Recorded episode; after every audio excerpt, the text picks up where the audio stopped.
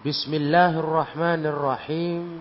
Ya ayyuhan nabiyyu taqillaha wa la tuti'il kafirina wal munafiqin. Innallaha kana aliman hakima. Hei Nabi, wahai Nabi kata Allah, bertakwalah engkau kepada Allah Jangan kau taati orang-orang kafir. Jangan kau taati orang-orang munafikin. Jangan turuti mereka. Sesungguhnya Allah adalah zat yang maha tahu, maha berilmu, lagi maha bijaksana. Wattabi' ma yuha ilaika mir rabbika. Innallaha kana bima ta'maluna khabira. Ikutilah olehmu apa yang diwahyukan kepadamu dari Rabbmu. Itu aja ikuti. Jangan kau dengarkan, kau ikuti cakap munafikin, cakap kafirin. Itu pesan Allah kepada Nabi Muhammad sallallahu alaihi wasallam.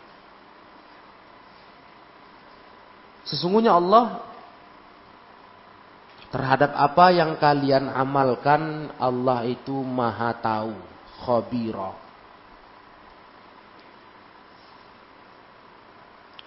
Wa tawakkal 'ala Allah. Bertawakallah engkau kepada Allah. Wa kafa billahi wakila. Cukup Allah menjadi wakilmu. Tempat kau bersandar.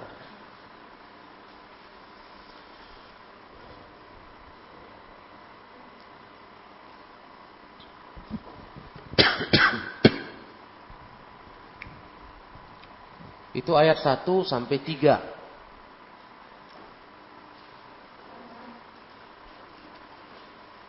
Apa kata Allah kepada nabinya? Jadilah engkau orang bertakwa. Jangan kau dengarkan, kau turuti, kau ikuti orang kafir, orang munafik. Jangan. Kau ikuti saja yang diwahyukan Allah kepadamu. Jangan dengarkan mereka, jangan pedulikan mereka. Ikutilah agama yang diturunkan Allah kepadamu, wahyu. Itu perintah Allah kepada Rasulnya. Maka kita pun begitu. Hidup ini yang penting ikut agama, cocok dengan agama dengan sunnah. Nah, apa pun cakap orang kafir, munafik, nyuruh kita begini, begitu, begini, begitu. Jangan kau patuhi itu. Jangan peduli. Nah, tapi mereka nanti bisa mengganggu kita kalau kita nggak ikuti kemauan mereka. Ah, caranya watawakkal 'ala Allah. Cukup kau bertawakal kepada Allah. Serahkan kepada Allah. Apa yang nggak bisa Allah buat coba? Jangankan cuma sekelompok orang kafir, orang munafik mau ganggu orang-orang beriman bertakwa mau ganggu Rasul, ganggu orang beriman, orang bertakwa. Sekelompok cuma, sedunia sekalipun, kafir semua mau ganggu kamu. Kalau Allah bilang tidak, mereka tak akan sanggup. Maka bertawakallah engkau kepada Allah, kata Allah ke Rasulnya. Serahkan kepada Allah. Ada Allah, kita ini bukan sendiri. Ada Allah. Kalau kita menegakkan agamanya. Itu ayatnya. Nah, dalam tafsirnya Syekh As-Sa'di berkata, Ya ayyuhalladzina mannallahu alaihi bin nubuwah. Hei Nabi. Hei orang yang Allah karuniakan kepadanya kenabian. Yaitu Nabi Muhammad SAW. Waktasahu biwahyi. Dikhususkan Allah dengan wahyunya. Wafaddalahu ala sairil khalqi dan Allah utamakan dia dibanding semua makhluk. Hei orang yang diberi Allah kenabian, yang Allah khususkan engkau, Allah khususkan dia dengan wahyu, Allah utamakan dia dibanding semua makhluk. Ushkur nikmata rabbika alaika. Syukurilah nikmat Allah kepadamu, nikmat Rabbmu kepadamu, bistimali takwa dengan cara kau menggunakan rasa takut kepada Allah. Bukankah Rasulullah diberi Allah kenabian? Ya? Diberi Allah khusus wahyu dan Allah jadikan beliau manusia paling utama dibanding semua orang. Nah, coba kau syukuri itu kata Allah. Syukuri nikmat itu dengan cara bertakwa. Nah, memang begitu caranya. Kita pun sama. Banyak nggak nikmat Allah diberi Allah kepada hidup kalian? Ya banyak, nggak terhitung. Memang kita nggak kayak Rasul, dikasih kenabian nggak kita umat. Tapi nikmat yang Allah beri kepada kita ya banyak, nggak terhitung. Hmm. Nikmat yang sekarang nggak copot-copot di badan kita. Nikmat kesehatan badan, kelengkapan anggota tubuh, iya kan? Hah? Kemampuan bergerak, kemampuan berbuat, kemampuan berpikir, melihat, mendengar. Ini nggak nikmat ini. Nikmat ini. Banyak kali orang cacat. Nggak ada tangan, nggak ada anggota tubuh sebagian. Makanya kalau sakit baru terasa kan. Nah, sakit kupingmu, peka. Pernah tahu kuping peka? Apa rasanya? Bingung, nggak ada konsentrasi karena kuping sebelah nggak dengar. Nah, rasa kita mau cepat aja bawa ke dokter. Obati. Ada apa di dalamnya? Nah, kan itu. Itu begitu diambil entah ada kotoran atau ada benda. Itu waktu diambil plong ces. Wah, nikmatnya luar biasa. Kembali mendengar. Masya Allah. Ha?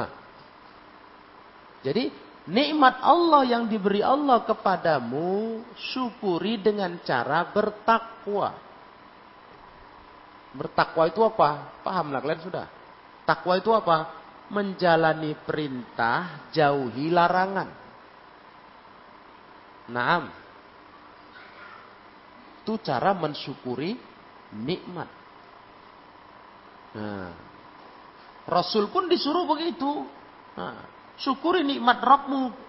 Caranya kau bertakwa kepada Allah. Allati anta aula biha min ghairik. Yang mana engkau, hai Nabi Muhammad, lebih pantas untuk bertakwa dibanding seorang lain selainmu. Kau jadi contoh, kata Allah. Rasul aja dididik begitu oleh Allah. Ayo bertakwa kau kepada Allah, kau jadi contoh. Dibanding orang lain kau lebih pantas. Awalladzi yajibu alaika minha a'zamu min siwaka. Yang mana ini wajib atasmu lebih besar dibanding orang selainmu. Rasul lebih besar perintah untuk bertakwa. Karena nikmat Rasul paling besar. Nah, makanya kita kalau sadar nikmat, kalau sadar. Banyak orang nggak sadar nikmat lupa diri, dikiranya dia nggak punya nikmat. Padahal nikmat yang dia rasa, wais, nggak terhitung itu. nggak terhitung. Makanya kata Allah, wa in ta'uddu ni'matallahi la tuh suha. Kalau kalian hitung nikmat Allah nggak terhitung, nggak terhitung. Coba tes. Jangan lu nikmat-nikmat lain, nikmat yang kita pakai sekarang di badan ya. Nanti nikmat yang di luar badan, woi. Yang di badannya aja. Coba hitung. Nggak terhitung, banyak kali detail-detailnya. Wih. Ya, anggota tubuh kita ini penuh nikmat semua ini. Hah? Karena untuk dapat tubuh normal, tubuh uh, sehat, berfungsi, itu mahal. Makanya kata orang, kesehatan itu mahal. Mahal. Taunya mahal di mana? Waktu sakit, baru tahu mahal. Untuk cari sehat, banyak keluar duit. Banyak keluar duit, ya kan? Jadi banyak betul nikmat Allah kalau kalian sadar. Sedikit aja dicabut Allah nikmat itu, wah udah nggak enak. Hah? Sedikit saya nikmat tubuh ya diambil roh sedikit, sedikit aja diambil. Nah, dibuat terganggu dikit lah anggota tubuhmu. Ah udah nggak nyaman sudah, udah nggak nggak karu-karuan badan kita rasanya. Nah, jadi ketika kalian merasa seger-seger, nikmat bergerak, beraktivitas, ya, mencium wangi, merasa lidah tuh merasa, gigi bisa ngunyah, wih banyak kali leher bisa nelan. Itu nikmat yang tidak terhitung kalau dirincikan. Cara mensyukurinya bagaimana? Bertakwa, rajin beribadah, Dengar kalian? Jangan buat dosa. Itu, itu caranya. Kelas? Nabi pun disuruh Allah seperti itu. Takwa itu adalah famtasil awamirahu wa nawahi. Kata Allah kepada Rasulnya, tunaikan perintah-perintah Allah dan taati larangan-larangannya. Itu takwa. Nah, kita pun begitu. Mana perintah Allah taati, larangan dijauhi. Berusaha, jangan main-main. Itu tanda kita syukur nikmat. Wabalik risalatih. Sampaikan risalah Allah. Untuk Rasulullah memang itu tugasnya. Sampaikan risalah Allah. Wa addi ila ibadihi wahyahu. Tunaikan kepada hamba Allah wahyunya. Tunaikan. Ajarkan kepada hamba-hamba Allah. Nah, jangan disimpan. Wabdhulin nasihata lil khalqi. Dan berikan nasihat untuk makhluk. Itu tugas Rasul. Sebagai bentuk syukur kepada nikmat Allah. Apa tugasnya? Taati perintah Allah, jauhi larangan. Sampaikan risalah, wahyu kepada manusia tunaikan dan kasih manusia nasihat agama. Nah itu. Kalau kita bagaimana? Ya kita taati perintah, jauhi larangan. Ya itu yang inti. Kalau ada ilmu, kalian belajar nih kan, ada ilmu kan, sampaikan. Sampaikan kepada orang lain. Ada ilmu kalian ya? Ada. Belajar kok. Sampaikan. Orang terdekat dulu mulai. Orang tua. Sampaikan nasihat. Sampaikan hukum. Kalau nampak orang tua nggak tahu hukum, kasih tahu. Gak boleh gini. Baik-baik kasih tahu. Begitu. Itu bentuk syukur nikmat. Dakwah kalau kalian sudah jadi pendai, pendakwah, ustadz, dakwah, sampaikan ke manusia ilmu. Biar orang paham ilmu. Niatnya itu, niatnya berta, niatnya bersyukur kepada Allah. Tanda syukur kita, kita dakwah kepada masyarakat. Ya kan? Itu amanah ilmu. Nah, makanya itu dalam dakwah ahli sunnah ini berdakwah itu adalah bentuk syukur kepada Allah atas nikmat. Karena kita punya amanah ilmu. Bukan dakwah itu cari duit. Dengar kalian tuh? Nah, bukan dakwah itu dalam cari duit, cari amplop. Bukan. Kayak Rasulullah Sallallahu Alaihi Wasallam menyampaikan wahyu kepada manusia, ngajarin manusia. Ngajarnya bukan gampang pula tuh, berat. Kenapa manusia yang diajari melawan? Kalau kalian tahu sejarah Nabi, pelajaran sirah, melawan kan? Hah, Rasulullah diganggu, disakiti, dilempari kotoran, sampai mau dibunuh. Nah, mana ada Rasulullah berdakwah ke manusia mengharap duit, mengharap imbalan, gak ada. Nah, apa kata Allah di Al-Quran kepada Rasulnya? Katakan ke mereka yang Muhammad, Ma'as'alukum alaihi ajro. Aku nggak minta upah sama kalian. Nggak minta upahku. In ajriya illa ala Allah. Upahku dari sisi Allah. Nah, jadi kalau ada ilmu, udah berilmu, berdakwah tuh niatnya apa? Bersyukur kepada Allah. Tanda syukur kita atas nikmat Allah. Kita dikasih ilmu, kita harus sampaikan ke masyarakat, ngajari orang. Nah, saya betul. Itu niatnya. Iya, jangan kita niat aku nyampaikan ilmu ini mau cari duit, harus ada bayaran besar. Enggak. Enggak begitu ya. Boleh. Kamu dikasih uang semua orang boleh. Tapi bukan itu tujuanmu. Iya. Boleh kalau dakwahmu itu menyita waktumu. Membuat kamu jadi nggak bisa mencari nafkah. Nah, ya kan? Sibuk dengan itu nggak ada nafkah untuk makan harian. Nah itu boleh. Kau terima orang membantumu, ngasih nafkahmu boleh.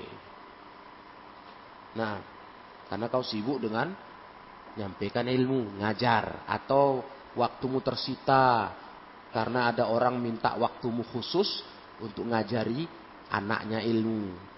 Apa? Privat atau privat? Guru khusus. Nah, itu kan waktumu dihabis diambilnya. Nah, boleh. Nah, itu dia. Tapi bukan itu tujuannya. Bukan mau cari makan cari uang cari kaya. Nah, itu salah niat. Kita tujuan kita apa? Mensyukuri nikmat Allah. Menyampaikan ilmu sebagai amanah dari Allah. Itu bentuk syukur nikmat itu, paham tuh? Nah, Rasulullah pun begitu. Maka Rasulullah SAW menyampaikan agama ke manusia dengan serius. Walaupun berat tantangannya, berat rintangannya, jalan terus. Tidak ada mundur. Karena beliau mensyukuri nikmat Allah kepada beliau. Wala yasuddannaka an hadzal an, an hadzal maqsudi sadun Jangan memalingkanmu, menghalangimu dari tujuan maksud ini seorang pun penghalang. Sodun, jangan. Walaupun penghalang itu banyak, jangan kau terhalang. Jalan terus. Wala. Jangan bisa menolakmu seorang pun yang berusaha menolakmu. Fala kafirin. Jangan kau taati semua orang kafir qad azharul adawata lillah wa rasulih yang menampakkan permusuhan kepada Allah dan Rasulnya. Jangan pernah kau kalah dengan mereka. Wala munafik, jangan pula munafik. Qad istabqanal takziba wal kufro yang menyembunyikan pendustaan dan kekafiran wa azharo diddahu dan menampakkan kebalikannya pura-pura Islam. Munafik ya menyembunyikan pendustaan dan kekafiran dan menampakkan lawannya. Berarti lawannya apa? Islam. Kan pura-pura Islam namanya itu. Menampakkan keislaman, menyembunyikan kekafiran dan pendustaan. Jangan menghalangimu. Jangan kau turuti mereka. Kalau mau mereka kau berhenti dakwah. Kan begitu. Pemuka Quraisy datang ke Rasul nawarkan biar dia berhenti. Jangan dakwah lagi Rasulullah ini. Ah, kau mau apa? Kau mau jabatan? mau kedudukan, pangkat, kami kasih. Enggak, kata Rasul. Kau mau apa? Mau harta? Berapa kau mau? Asal berhenti kau. Jangan kau lagi mengajak menyembah Allah saja. Enggak kata Rasul. Kau mau perempuan? Yang mana kau mau? Wanita mana kau mau? Pilih, kami kasih. Enggak. Nah, jangan kau taati mereka, kata Allah. Jalan terus. Rasul enggak peduli. Jalan terus dakwah. Mereka makin marah. Makin jahat sama Rasul. Rasul sabar. Gitu. Itu berat loh Rasul itu. Makanya kalau kita sekarang menghadapi cobaan yang lebih ringan, jangan mundur. Kita lebih ringan lah dari Rasul. Iya kan? Iya, Rasul itu sakitnya luar dalam itu. Gangguan luar terasa sakit, gangguan dalam hati batin pun sakit. Kenapa? Yang ganggu orang kampung sendiri. Yang ganggu masih ada hubungan saudara, Nah, ya kan? Dan tuduhan-tuduhan ke Rasul nyakitkan hati. Kenapa? Rasul nggak kayak gitu. Dibilang tukang sihir. Nggak ada Rasul tukang sihir. Sakit kali hati dituduh gitu. Dibilang gila. Nah, ya betul. Jadi Rasul itu sakitnya luar dalam. Ketika berdakwah. Tapi nggak mau mundur. Karena Allah yang pesan. Jangan kau taati mereka. Jalan terus. Gitu. Rasul diburuk-burukkan, pendusta. Rasul nggak pernah bohong. Mana pernah Rasul bohong? Sepanjang hidupnya. Maka digelar beliau dengan al al amin yang terpercaya. Iya. Jadi kalaupun kayak kita diejek sekarang, aduh, jangan cengeng lah. Kalian nih, apa yang bikin kalian kok bisa menegakkan agama Islam sunnah ini kok lemah kalau pulang. Kenapa? Hah? Kalian turuti cakap orang-orang bodoh-bodoh itu. Mengejek kalian, ngetawai kalian itu. Hah?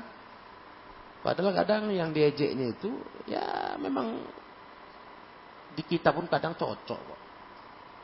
Ya kan? Hmm istilahnya memang kita pun ada juga buruknya kayak gitu.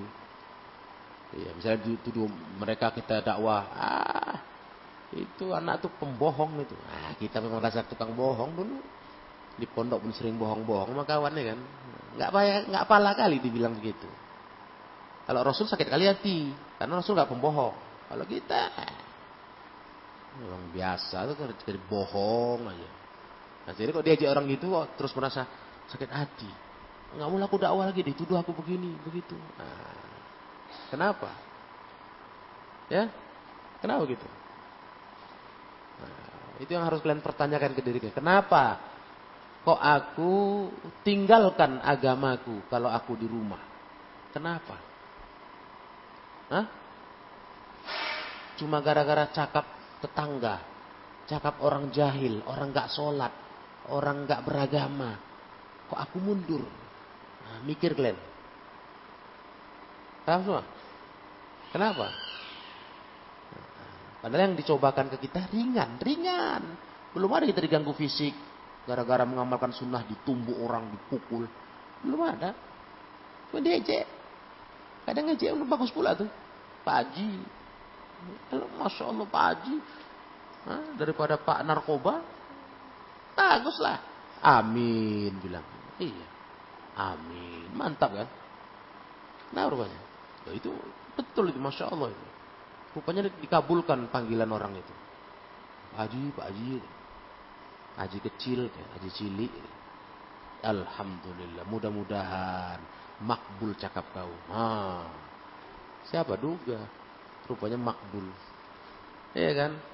Itu. Yang di CEJM masih yang bagus-bagusnya. Ya, masih yang baik-baik. Iya. Artinya bukan yang sangat-sangat melecehkan kali. Jadi kok cengeng kalian? Itu yang paling heran.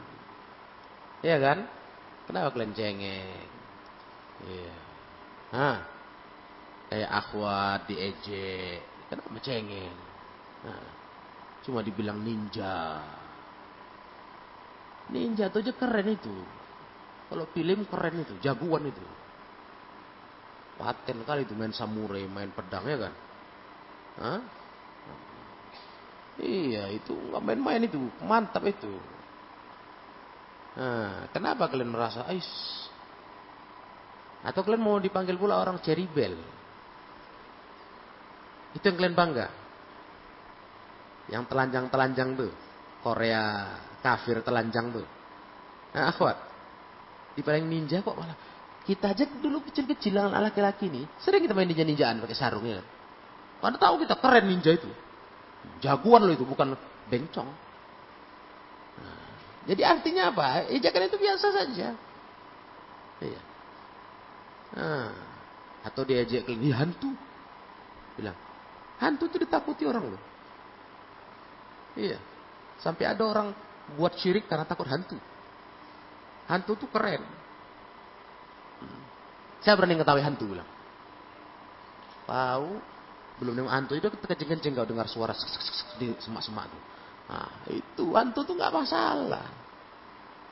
Yang pasti kita bukan hantu. Ya kan? Kan itu cakap manusia-manusia juhala, bodoh-bodoh. Hmm. Yang pasti kalian beramal tuh kenapa? Ah, akhwat misalnya. Kenapa kalian tutup aurat kalian? Hijab kalian? Kenapa? Karena apa? Karena agama. Karena ini ajaran Islam. Kan begitu. Nah, macam kalian laki-laki. Kenapa kalian mengamalkan Islam ini? Kenapa? Kenapa kalian begini, begini, begini? Ya, dalam berbuat, dalam beramal, sholat dan sebagainya. Berbaju, berpakaian.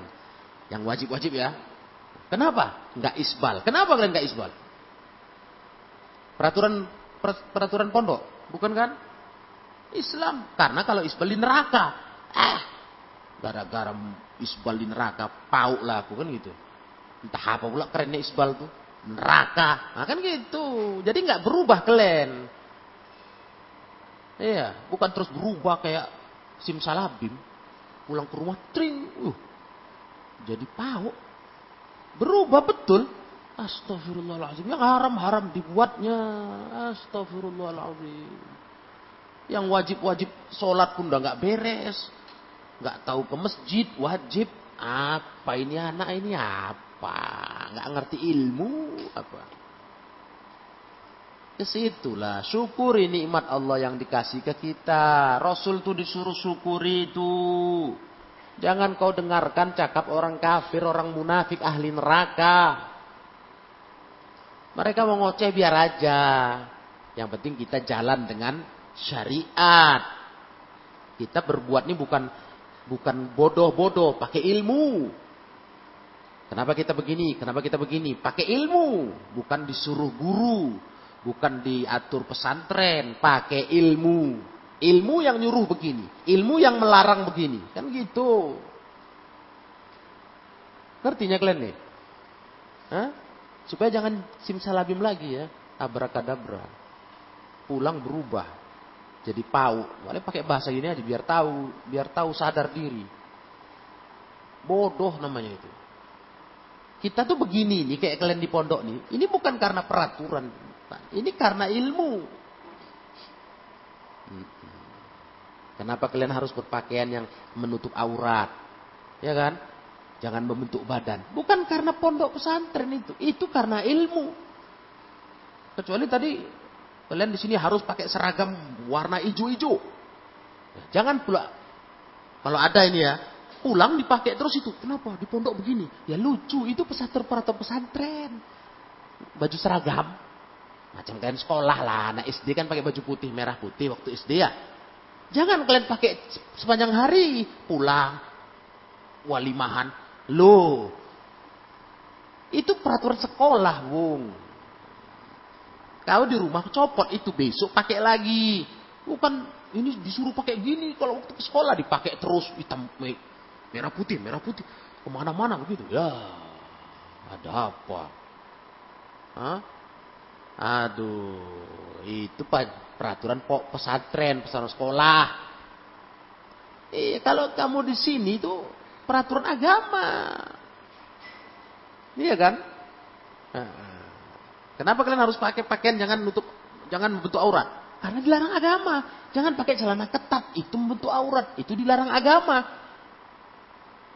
Iya, makanya kalian harus tutup pakai sarung kalau pakai gamis pendek, kemeja, pakai sarung. Supaya jangan membentuk pantatmu yang jelek itu.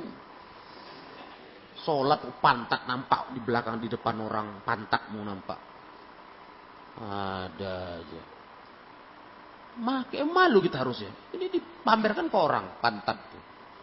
Itu itu disuruh agama, bukan peraturan pondok. Jadi di luar pun tahu begitu. Nah, ngerti kalian?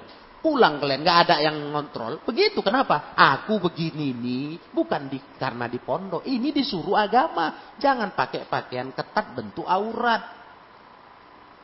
Iya. Gitu, paham kan? Paham lah. Jadi itu maunya. Bukan karena masalah di pesantren. Keluar pesantren, merdeka. Wah. Berarti dia nggak paham ilmu. Selama belajar tuh nggak ngerti dia. Kenapa aku begini? Kenapa aku begini? Untuk apa aku? Aku wajib ke masjid ini untuk apa? Peraturan pondok atau peraturan agama? Wajibnya berjamaah. Kan itu. Maka di rumah pun kalian jangan lagi dengar cerita orang tua yang nendang kalian, nyubit bangun. Sholat masjid jangan. Kalian yang bangunkan dia harusnya. Begitu dengar azan loncat, wudhu.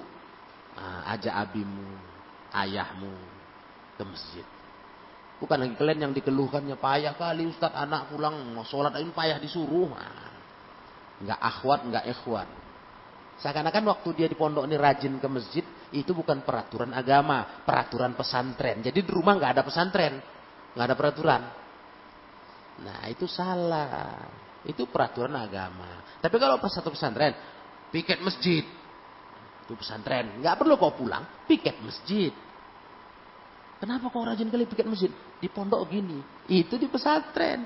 Di luar sana ada udah tukang sapunya. Udah ada petugasnya. Ngerti?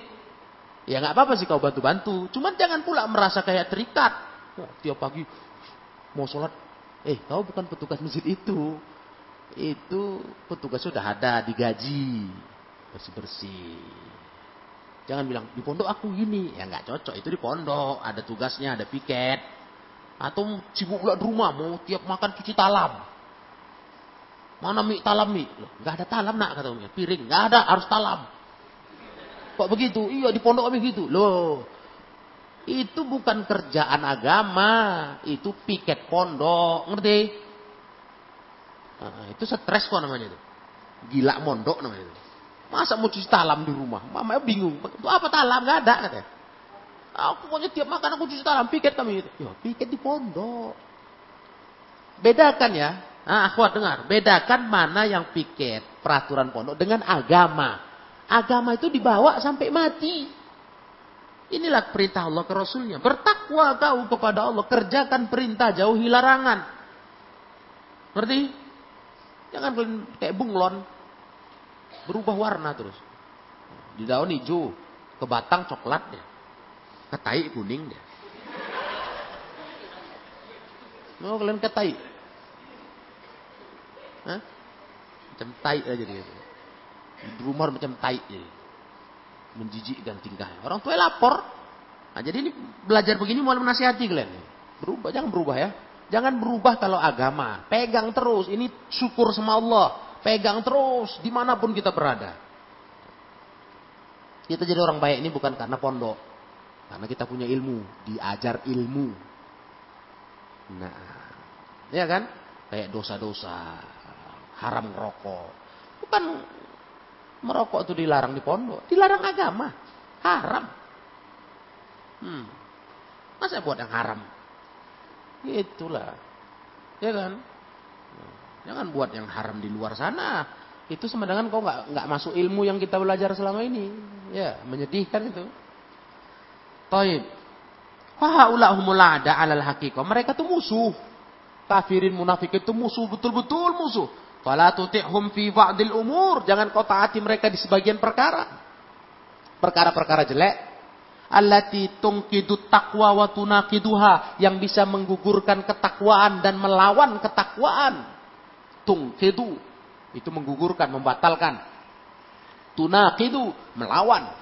Menentang wala tattabi ahwa'ahum yudilluka 'anis shawab. Jangan ikuti nafsu mereka, nanti kau disesatkan mereka dari kebenaran. Jangan dengar ocehan orang kafir, orang munafik, orang-orang jahil, orang-orang zolim. Udah hidup ini urus masing-masing aja. Mereka tuh gak usah banyak komentar ya kan. Urus aja dirimu bilang. Itu dia. Yang penting kita masing-masing aja. Kita kan mau ngurus diri di depan Allah masing-masing. Gak usah peduli cakap mereka pangas. Udahlah orang-orang jelek. Orang-orang buruk, kafir, munafik maksiat, ahli maksiat, itu orang jelek-jelek itu. Ngapain didengar cakap dia? Jangan goyah kalian. Nah, di komentar-komentari orang-orang nggak berilmu. Jalan terus. Karena kita punya satu tujuan. Kita cari surga. Janji Allah itu. Nah, Walakin ittabi ma yuha ilaika min rabbik tapi ikutilah apa yang diwahyukan kepadamu dari Rabbmu. Fa innahu huwal huda war rahmah. Itulah petunjuk dan rahmat Allah. Ikuti saja itu.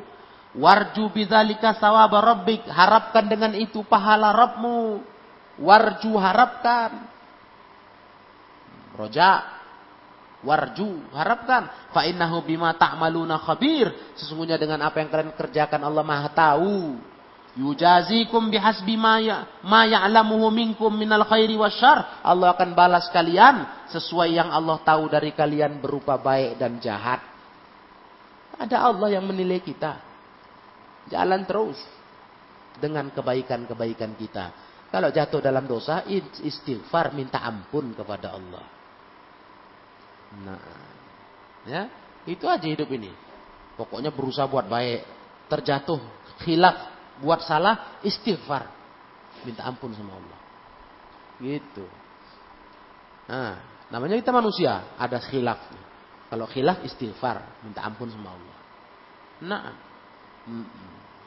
fa in waqa'a fi kalau muncul di dalam hatimu waqa'a fil ada betikan di hatimu annaka illam tuti'hum fi ahwa'ihim al-mudillah. Kalau kau tidak mentaati mereka dalam hawa nafsu mereka yang menyesatkan hasola alaika minhum doror. Bisa jadi menimpamu dari mereka petaka. Misalnya begitu terbetik di hatimu.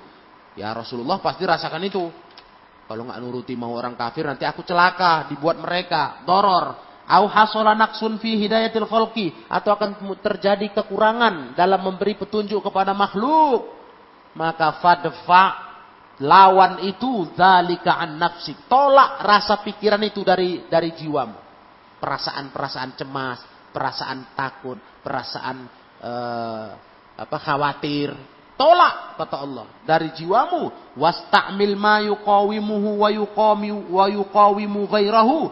Gunakanlah apa yang bisa membuat kuat dirimu dan buat kuat orang lain untuk menghadapi rasa itu. Apa itu caranya? Huwa huwa tawakul ala Allah. Itu senjatanya. Senjata menghapuskan rasa takut, rasa cemas, rasa gelisah terhadap musuh-musuh agama. Tingkatkan tawakal kepada Allah. Nah, senjatanya nggak macam-macam. Tawakal. Pasrah diri ke Allah. Ngadu ke Allah. Nah Rasulullah begitu. Nah, itu yang Allah ajarkan. Kalau Allah itu senjata yang nggak pernah kehilangan kita nyari-nyari dia. Kalau kita punya senjata, misalnya kita bergantung kepada parang. Gimana kalau parang tuh nggak dekat kita? Lemah lah kita ya kan? Kalau kita bergantung sama parang, pedang. Betul? Kalian percaya diri kalau megang perang, pedang. Begitu dia nggak di tangan kita, pas kita jauh, macam mana? Lemah. Atau kalau sekarang pistol. Misalnya kalian dakwah. Bawa pistol. Mana ganggu aku tembak kepalanya. Iya, kalau terus pistol ada sama kamu.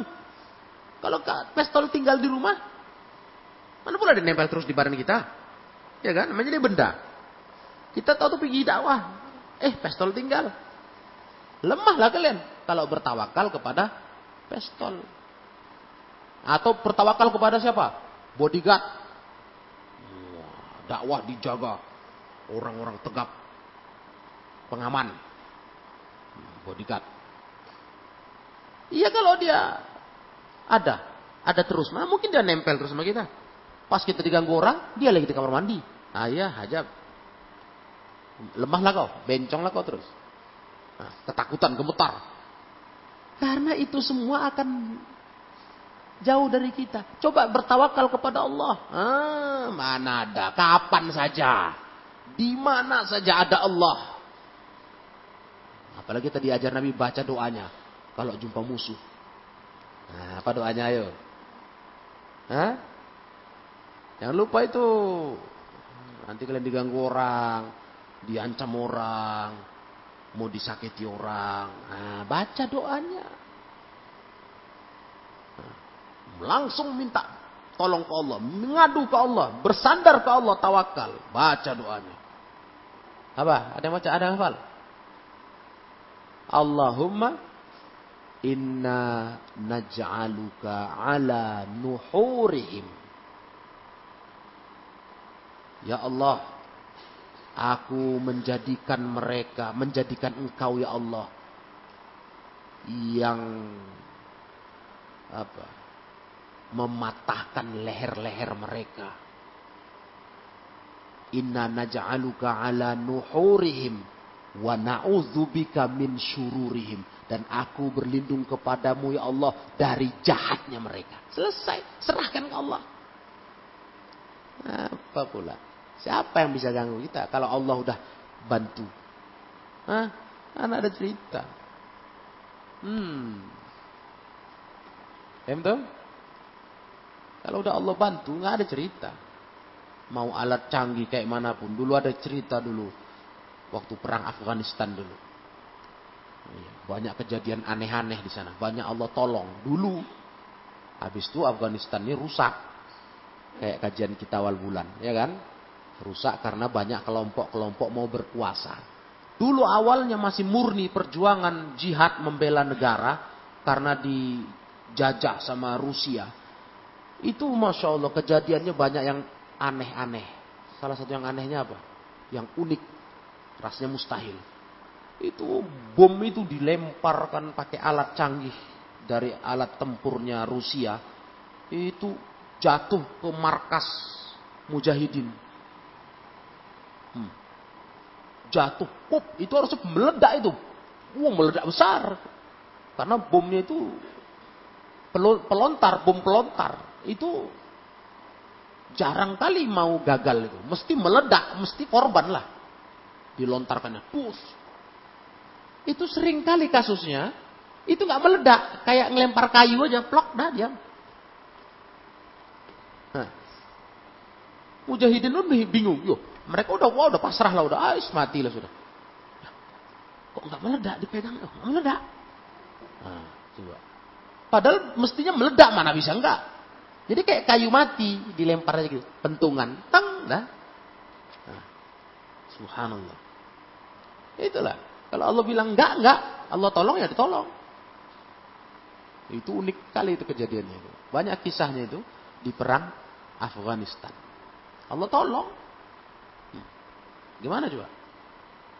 Granat-granat itu dilemparkan, mesti udah pada mati itu pasukan. Gak meledak dia. Ya, up, jatuh granat tangan tuh. Udah dibuka pelatuknya, nggak meledak. Hmm, hmm, gimana? Padahal mestinya meledak, nggak bisa nggak itu. Itu pak hitungan detik aja sejak dibuka pelatuk elek, boom, habis.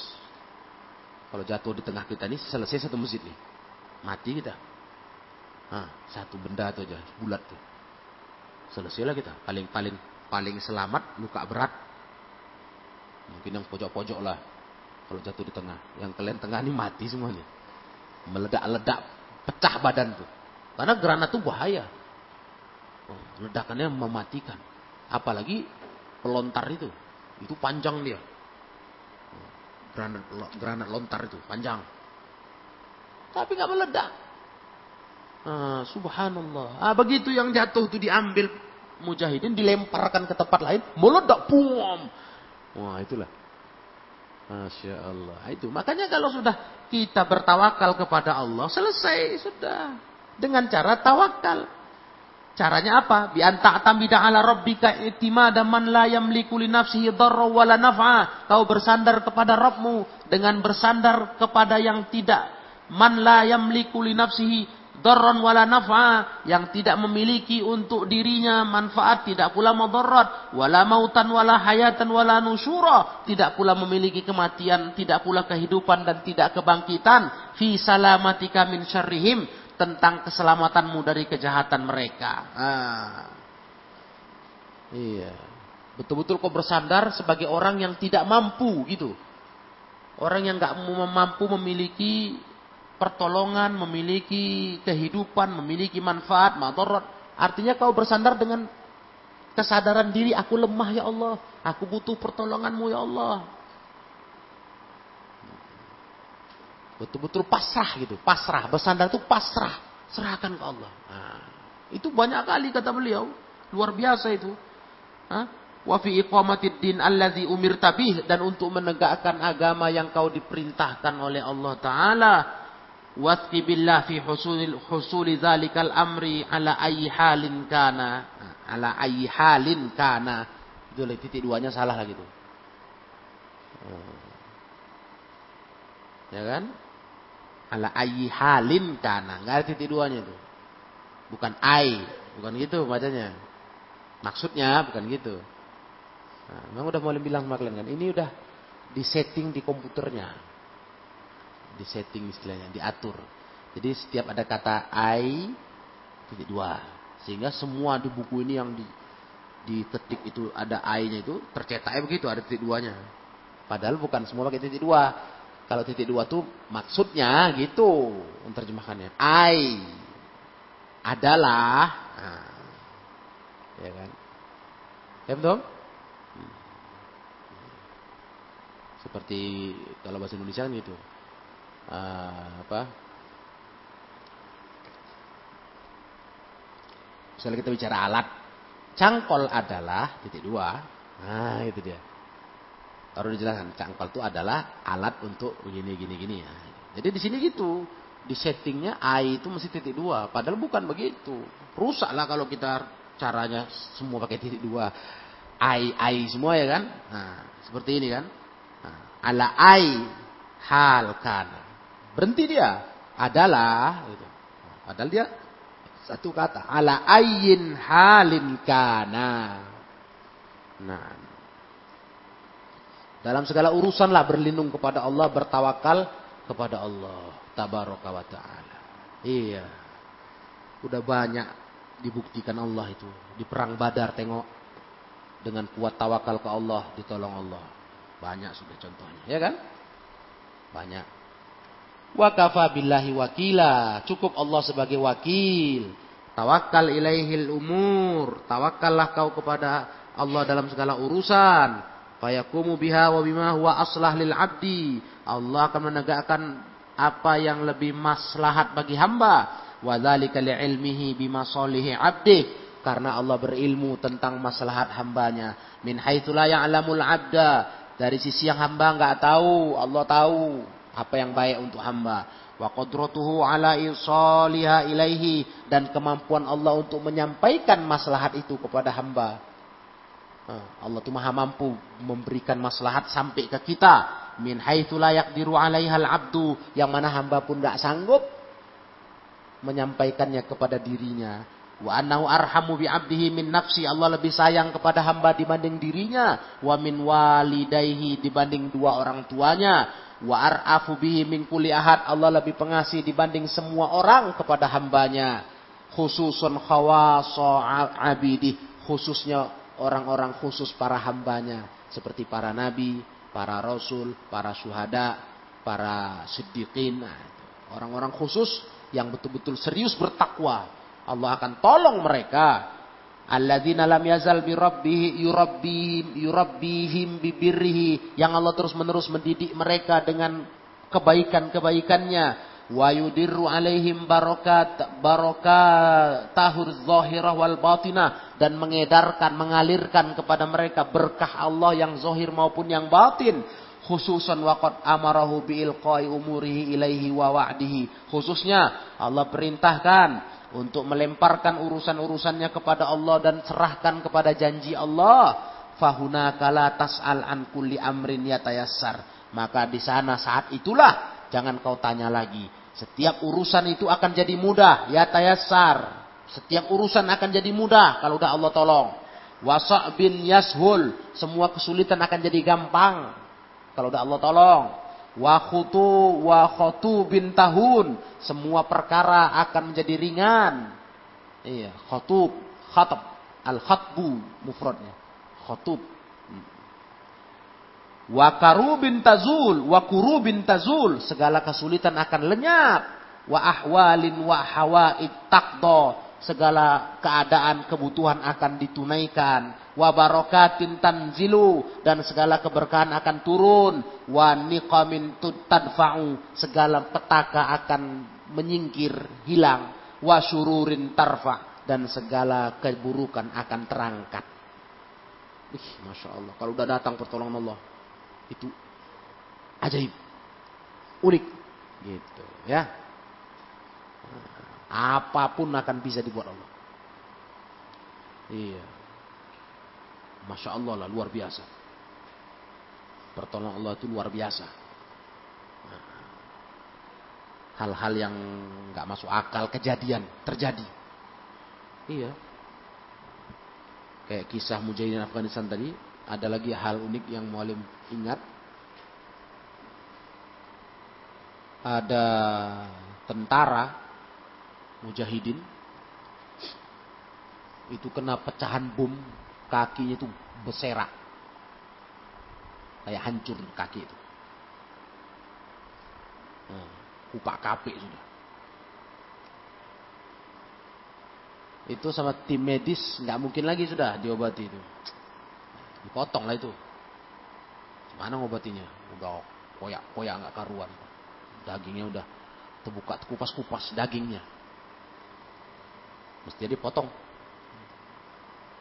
Jadi orang tuanya ada orang tua dari mujahidin itu nengok anaknya gitu dia ambil madu madu asli itu kaki dia bungkus pakai madu. Daging itu dia urut, dia tempel-tempelkan yang terkoyak-koyak itu. Nah, dia balut madu, semua dia bungkus pakai kain. Dokter-dokter heran, mana bisa itu? Nah, sia-sia itu pak. Kata bapak ini, nggak apa-apa teh, biar aja. Aku yakin sembuh ini. Gitu. Aku percaya sama Allah. Nah, ya sudah, digituan kakinya. Dokter bilang nggak bisa, pak. Nanti infeksi, nanti dipot busuk, malah mati dia. Harus bagus dipotong lagi selesai. Dipotong kaki itu, selutut. Karena nggak bisa diobati lagi, hancur sudah. Udah biar aja dulu kata bapak. Mati dia setelah itu kalau mau mati ya sudahlah. Serahkan berarti Allah putuskan mati. Beberapa hari ke depan kok kayaknya bukan makin lemah anak ini, tentara ini, makin seger loh. Heran dokter. Kalau dia infeksi itu makin lemah biasanya. Makin demam, demam, lemah. Nah, itu infeksi. Ini kok seger. Kok bisa digerak-gerakkan ya kakinya? Nah. Udah berapa hari dibuka kain itu. Perbannya dibuka keliling. Kakinya sembuh. Masya Allah. Jadi kayak dilim pakai madu, gitu kan? Macam dilim. Hah? Nah itulah keanehannya itu. Iya. Jadi macam ngelim dia. Madu tuh kayak bisa jadi lim. Nah, subhanallah, itulah uniknya. Kita coba sekarang nggak bisa lagi. Hah? Iya. Belum tentu bisa sama hasilnya. Subhanallah. Nah, itu makanya uniknya itu kalau Allah tolong. Nggak nyambung-nyambung di otak normal kita. Kok bisa bro, sembuh? Oh itu masuk berita heboh dulu di zaman perang Afghanistan. Masya Allah. Berita dari medan perang. Dokter-dokter pun heran. Kok bisa madu? Apa karena madu khusus? Enggak, madu biasa. Madu kampung. Madu biasa lah di, yang biasa diminum bisa membuat kaki itu sembuh, kaki itu menempel dia. Luka-luka tuh kayak ditempel kaki daging tuh. Rekat deh. Masya Allah. Nah, ya kan? Itu kalau sudah Allah yang tolong ya. Nah, tahu-tahu kita. Segala hal yang mustahil pun bisa terjadi. Itu yang kata Syekh tadi. Wakuru bin tazul. Iya, kesulitan yang akan hilang. Sirna. Nah, khotu bin tahun. Urusan-urusan akan jadi ringan. Wasak bin yashul. Kesulitan akan jadi gampang. Iya. Kalau Allah yang tolong apalagi cerita. Gampang semua ya kan. Nah. Wahuna katarol abdad da'if. Di sana kau lihat hamba yang lemah. Alladhi fawwadu amrahu li sayyidihi. Yang menyerahkan urusannya kepada tuannya. Qad qama bi umurin la yakumu biha ummatun minan nas. Mampu. Yang sudah menyerahkan urusannya kepada Allah. Mampu menegakkan perkara yang tak mampu sekelompok manusia menegakkannya. Bisa dia sendiri ngurus sesuatu yang kalau sekelompok orang ngurusnya nggak bisa. Ya, Nah, coba itu. Kalau udah Allah yang tolong. Waqad sahalallahu alaihi Allah mudahkan untuknya maka yas'ubu ala fuhulir rijal yang sulit bagi orang-orang yang fuhul, orang-orang yang pintar. Orang pintar pun nggak sanggup. Tapi dia sanggup dengan gampangnya. Wabillahil musta'an. Kepada Allah kita minta tolong. Nah, ya kan? Kalau udah Allah tolong, bisa orang yang kalau sekelompok orang ngerjainnya nggak sanggup, dia sanggup. Nah, kalau udah Allah tolong, alah nggak usah payah lah. Kalau kalian ingat kisah tiga orang di gua, ya kan? Ingat kalian? Macam mana? Batu besar raksasa nutup pintu gua. Mana bisa digeser? Coba suruh geser. 50 orang nggak tergeser. Nyorong. Tapi cukup dengan berdoa sama Allah, bertawasul dengan amal soleh, bergeser sendiri dia. Satu orang berdoa, geser sedikit. Orang kedua berdoa, geser sedikit. Coba. Itu hadis itu kan? Betul? Nah, orang ketiga berdoa, geser lebih besar. Keluar orang tuh. Masya Allah. Nggak perlu kerja berat, mecahkan batu. Atau manggil orang sekampung. Karena nggak akan tergeser itu. Batu raksasa nutup pintu gua. Cukup tawasul dengan amal soleh. Minta ke Allah. Geser sendiri. Nah, nah itu. Itu hebatnya tawakal. Jadi intinya itu. Kita banyak tawakal kalau dalam hidup ini ya. Banyak serahkan ke Allah. Tapi jangan lupa usaha. Usaha juga lah. Cuma tetap tawakal nomor satu. Hmm. Tawakal itu bisa membuat sesuatu yang sulit pun jadi mudah dibuat Allah. Ya, intinya kita jangan pernah lemah menegakkan agama. Nah, kalian semua nih, dengar nasihat ini, jangan berubahlah. Syukuri nikmat Allah itu dengan taat di mana pun kalian berada. Taat terus. taat terus. Maksiat tinggalkan. Jangan cengeng diejek orang. Diancam-ancam orang. Jalan terus. Minta tolong sama Allah. Kalau ada jumpa musuh, doa tadi baca Allahumma inna naj'aluka ala nuhurihim wa na'udzubika min syururihim. Nah. Ya, sudah. Jadi selesailah pelajaran kita satu ayat eh, ayat 1 sampai 3 dari surah Al-Ahzab. Nah. Ilahuna. Subhanakallahumma wa Ashadu an la ilaha illa anta astaghfiruka wa atubu ilaik walhamdulillahi rabbil alamin.